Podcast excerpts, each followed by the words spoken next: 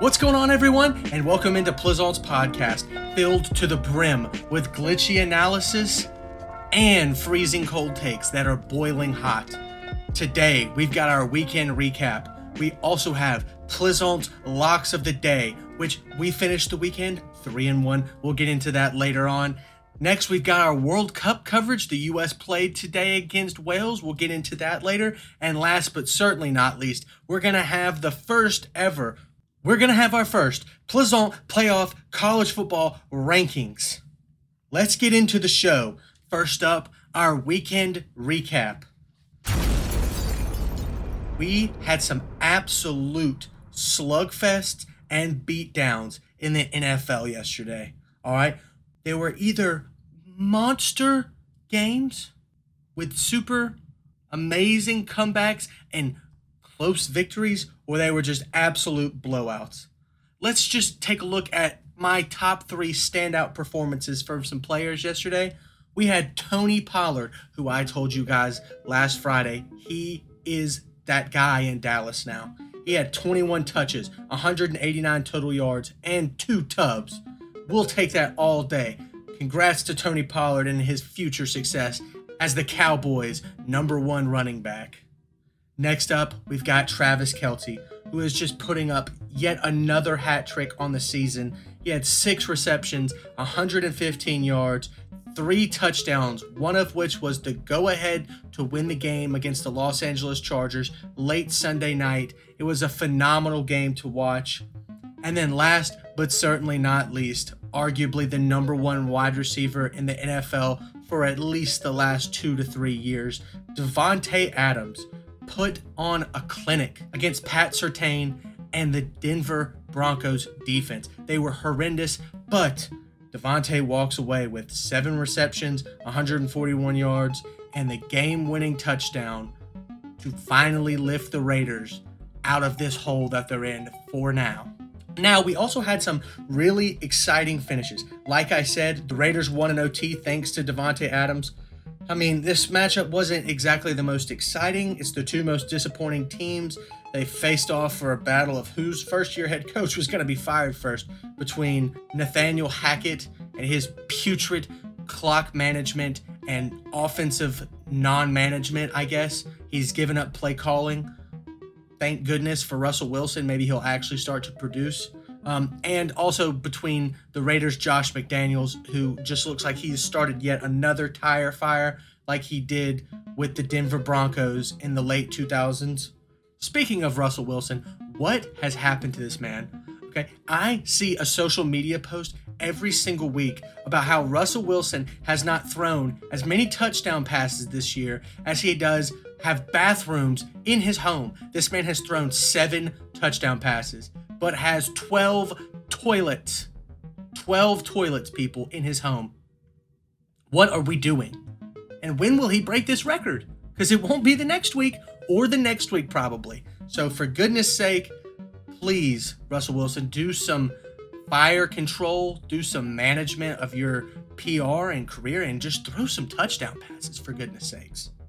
Next on the ballot of exciting finishes, we had the Patriots run back punt return touchdown for the win. Zach Wilson looked horrendous yesterday, like I said that he would in my Plaisant locks. We hammered that one home, baby. Minus three and a half for the Patriots. Although it's not the finish that I thought, the results were still the same, and that's what we like to see. Zach Wilson, like I said, only put up three points. After the game, the media asked him if he was at fault, if he owed the defense an apology, basically. And Zach Wilson said, no, this man shows all types of signs of insecurities and immaturity. I honestly can't believe we're even having this conversation right now, but we need to put Joe Flacco back in for the New York Jets. They could have secured the number one seed in the AFC East if they would have won yesterday, but because of their loss to the Patriots, they are now last in the AFC East. That is a huge game for them to lose, and I can't believe we're not having this conversation three games ago with Zach Wilson. He's shown no signs of growth. And last but certainly not least, on on this nice little performance of exciting finishes in the NFL, we have the Kansas City Chiefs who put on yet another two minute drill clinic with Patrick Mahomes and Travis Kelce just marching down the field to score another late game touchdown.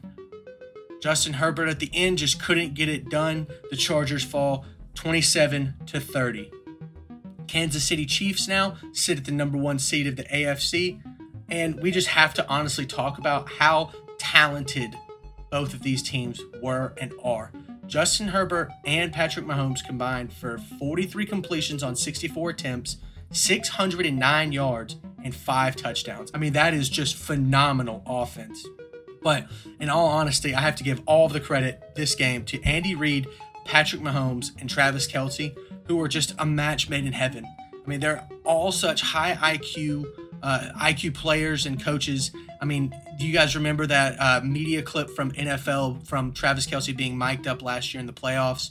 Uh, he secured the win by basically telling Tyreek Hill to repeat a route that he had run before, and it was just wide open for a completion that set up a Kansas City win.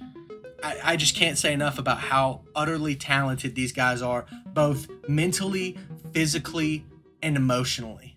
I mean, maybe Zach Wilson should take a play out of their book, for God's sakes. this, to me, looks like these are going to be this year's Super Bowl champs. Um, I'm not really seeing another team who's doing it like them. There are some teams that are on the rise, but nobody is at their level right now. Uh, that's usually where it is around this time of the year. So I guess we'll see where they end up in the in the final AFC standings. But moving on, we're going to roll right into our NBA coverage. The Suns blew out the New York Knicks last night 116 to 95. And I just wanted to stop here and talk for a moment about Cameron Payne, who has been taking his spot as a point guard in the starting lineup for the Suns. This man is averaging 20 points, 6 assists, and 4 rebounds a game in the last 6 games, while Chris Paul is out with an injury.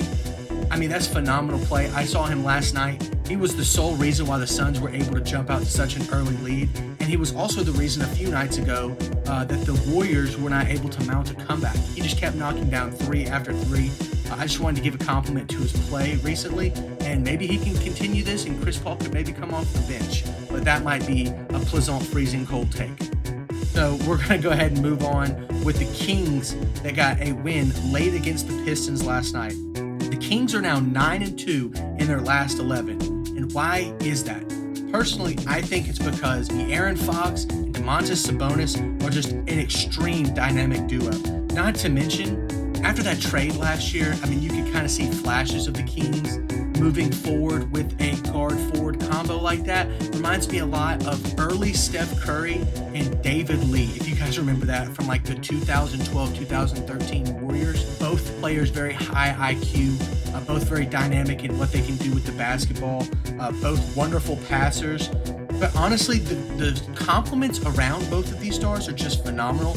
I have to give credit to the Sacramento Kings front office. I mean, they just did a great job with surrounding this team with shooters, defenders, and, and honestly, a pretty good bench. I mean, maybe this is a playoff team that can finally end Sacramento's 16 year playoff drought.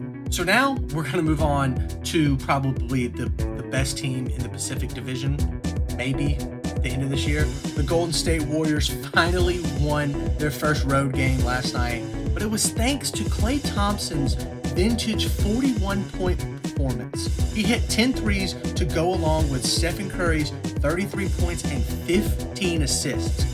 Both season highs for Curry and Thompson. Um, however, this win is still concerning to me. Um, why does it take 74 points, 10 rebounds, and 18 assists from a, an older Stephen Curry and an injury plagued Klay Thompson to barely beat one of the worst teams in the NBA right now? And what is clear to me now is the young guys are just not doing enough. And I think this is evidenced by the Warriors sending their center James Wiseman back down to the G League. I mean, a third year lottery pick player going back down to the G League maybe as a punishment. That just doesn't sound like that's going to be a good winning culture come playoff time. I could be wrong, but it's not looking well right now for the We'll see how they can bounce back on the defensive end in the upcoming games. And last but certainly not least for our NBA coverage today, we're going to talk about the Brooklyn Nets. Okay? Ben Simmons has finally come around, and it is about time. The man is making millions upon millions of dollars. The least he could do is maybe play like he did three years ago. He had 22, 8, and 5 against the Trailblazers the other night. And if he can just, like I said, get back to how he was playing with the 76ers, not even three years ago, maybe even a couple years ago, the Nets could actually be playing winning basketball. Uh, Kyrie Irving came back last night after being on an eight game suspension uh, because of his comments about uh, Jewish people and his link to an anti Semitic uh, video based on a book. Um, not exactly sure what that's about, but at the same time, I mean, am I surprised that Kyrie Irving is doing this to himself? Absolutely not. Um, it, honestly, if he can just stay out of his own way, the Brooklyn Nets might actually be able to make some noise in the playoffs, unlike uh, last year where they got swept by a Boston Celtics team who I genuinely think are not as good as the Nets. And now, ladies and gentlemen, we are just off a 2 0 heater. We're going to get right into Plaisance locks. We went 3 and 1 on the weekend. Oklahoma upset our one loss. Uh, it, we had Oklahoma State plus seven and a half. Um, James Droz was there, uh, and they they did his signature. What happened after the game? I mean, honestly, Oklahoma was probably just fully powered by that uh, alone, knowing he was there in the stadium to give them that kind of boost in energy. Uh, but now we're going to move into our locks today. First lock of the day, and I know I shouldn't be talking about this because it's college basketball, but I don't care. Lock it in, baby. Georgia minus three and a half versus St. Joseph's. Why am I picking this? God only knows. Maybe I'm desperate for a, a, a kind of a lob up win, but I do think I have some facts to back up this claim. And it's because of St. Joseph's bench.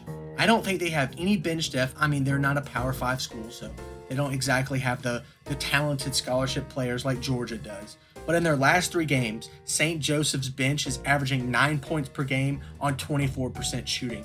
Meanwhile, the Bulldogs bench is averaging 25 points per game on 39% shooting. Not one of the best benches in the league, but definitely better than St. Joseph's. I think this gap is going to come between midway of the first half and midway through the second half when those bench players come in. And St. Joseph's bench not being able to uh, compete is probably going to be the difference maker. I probably look for St. Joseph's to make a run late, but I mean it. I mean what I'm saying. Lock it in, baby. This is it. This is the one. Now, next, we're doing another college basketball play. Why? Why not? Duke minus 24 versus Bellarmine. I mean, look, Duke lost to Kansas, yes, but this is just such an easy pick for me. I am so surprised that the line isn't like 35 or 36, and I actually wrote that before I went and looked at Duke's other games. Duke is winning by actually 35.66 points per game versus every other opponent they faced other than Kansas. I think we're going to see this Duke walk on crew that they've got. I think we'll probably see them a little after halftime, which will not surprise me at all. Bellarmine had a really hard time staying competitive with Clemson, who can't even uh, shine a light on Duke. Honestly, I mean, they're obviously their talent is top five in the entire college football world. I really don't think that Bellarmine is going to be able to stay competitive within the first five or six minutes of Duke. And that's going to do it for our locks here. Now let's get into some World Cup coverage. All right, I watched the entire game today. I am not a soccer expert. Let me just go ahead and put that out there for all you soccer listeners who think, oh, here comes Plaisant. Here he is commenting about a game that he doesn't know about. I know. I'm just going to report some of the facts and give my own humble opinion. Okay, so the U.S. ended their first World Cup game since 2014 uh, with a 1 1 tie against Wales. The first half had plenty of action, but most importantly, the U.S. controlled the ball for the majority of the first half. And they also had a beautiful goal by Timothy Weah in the 36th minute that put them up 1 0 to end the first 45 minutes. However, the U.S. lacked the energy to carry over that momentum into the second half. They there were a lot of stoppages of play all over the field, uh, one of which ended with a penalty kick from Wales' Gareth Bale to tie the game at one apiece. Um, I, I want to preface this again with I don't know much about soccer, but I do think this was a missed opportunity by the U.S. to really kind of lock in a bid to go further in the World Cup. Players kind of looked nervous in the beginning, but overcame that as time went on in the first half. However, what the men's team didn't really overcome was Wales pressing on both offense and defense in the second half. I mean, obviously, Wales is des- just as desperate as the U.S. to move forward in the World Cup. So, as time went on in the second half, the pressure continued to build on the U.S. to maintain this 1 0 lead. Um, and it honestly just proved too much for them to handle. Um, I think that the U.S. could learn from this, but I'm not exactly sure. I guess we're going to see in our matchup against England this Black Friday. Um, I don't know how well that's going to go, but we'll see. All right, and last but certainly not least, I should have done this a while ago, but we're doing it today, right before the end of the season. We've got Pleasant's college football playoff rankings. All right, now this isn't what the committee is going to select. This is just what I decided are the 10 best teams in college football. Number one, Georgia, obviously. It's they're by far the best team in college football. They're not as dominant as they were last year, but the teams that they're uh, potentially up against in the playoff, they're not as good as last year's. Next, we got Ohio State at number two. Their offense is probably the best in the country. Their defense just does enough to keep them in second. I think that's all I have to say about Ohio State. They played pretty well against Maryland. Um, next up, this is going to surprise people. I have TCU. I think this team is going to go to the college football playoff. I think the one potential upset was versus Baylor this past weekend, and they finally overcame that hurdle. Uh, they're 5 0 versus AP top 25 teams. Um, it, it, they've won in all fashions. They've won in beatdowns. They've won in last seconds. They've just won like good college football matches. Um, they've also gone up against some of the best schools in the nation and beaten them. So I'm pretty impressed by Max Duggan, and his story is pretty inspirational. Um, I do think that TCU is this year's Cinderella team. Next up, we have another surprising number four. I put LSU at number four. I think there are really only two teams that can compete for a title this year. But since October 15th, the Tigers have been trying to prove me wrong. Jayden Daniels might be a top five quarterback this year, but it's very, very low key. Um, I would not be surprised if LSU was able to sneak in if they could beat Georgia in SEC championship game somehow. But for right now, they're definitely my number four team. My number five team is also going to surprise some people. I've got USC at number five. This offense is looking prime time. It reminds me a lot of the offense that Lincoln Riley ran uh, with Jalen Hurts in 2019. I think this team scores so many points that it doesn't even matter how bad they are on defense until it comes to playoff time. Uh, for now, though, I do think they're going to win the Pac 12. And I do think they're a potential dark horse make the championship if they can get the best wide receiver in the nation, Jordan Addison, healthy. Now, finally, number six, we've got Michigan. Now, most people have Michigan as the third or fourth best team in the country. I've got them at six, and I think last weekend's game against Illinois was the exposure that people needed to see on this Wolverine team. JJ McCarthy has not progressed this year at all. The Wolverines have been backpacked by their running game, and it's not probably not going to change come this Ohio State game. Um, it honestly probably will be end up being the determinant in that game. I don't think that JJ McCarthy is built to go in uh, to Ohio State beat the Buckeyes. I could stand to be corrected, so I guess we'll see there. Number seven, Alabama. There's not a lot to be said. Simply put, this Alabama team, they're just not it this year. Finishing 10 and 2 is not as bad uh, for other teams as it is Alabama. Um, I mean, honestly, this season is just an utter failure. It's championship or bust every year. Um, only beating Austin Peay 34 to 0 is exactly what I'm talking about when I'm saying Alabama is just not that Alabama team this year. And that's okay. This could be a rebuilding year. Uh, we'll see what Nick Saban has to do in the offseason. Number eight, I've got Clemson. Now, this team, quite frankly, just has a massive quarterback problem. uh, getting shown up by an 8 and 3 Notre Dame team who lost to Marshall at home. It, it just goes to show this team belongs nowhere near the college football playoff. I, I know the committee's not listening, but if I could just send this to a college football playoff committee member, please do not even consider Clemson for the college football playoffs. No one wants to see an utter beatdown by any of these other teams. Next up, we've got Oregon. I mean, I think that this is one of the most explosive offenses in the country, and I do think they'll give USC a run for their money in the Pac 12 championship. That's really all I have to say about that. Uh, Bo Nix is playing pretty well. Um, he got kind of banged up in the upset loss to Washington, but I think Oregon's going to get back on track and maybe make a run in the Pac 12 championship. Last up, Tennessee. This is honestly, I didn't think I'd be this sad about talking about Tennessee, but now that we know that Hendon Hooker tore his ACL and the season is really over for Tennessee, this was a pretty disappointing way for their season to end. Um, however, if there was any team to screw up their college football playoff chances uh, against an average team like South Carolina, it is those bright orange Vols. And that, ladies and gentlemen, is going to do it for Plaisance Podcast. Thank you so much for tuning in today, and we'll see you tomorrow for some more glitchy analysis and freezing cold takes.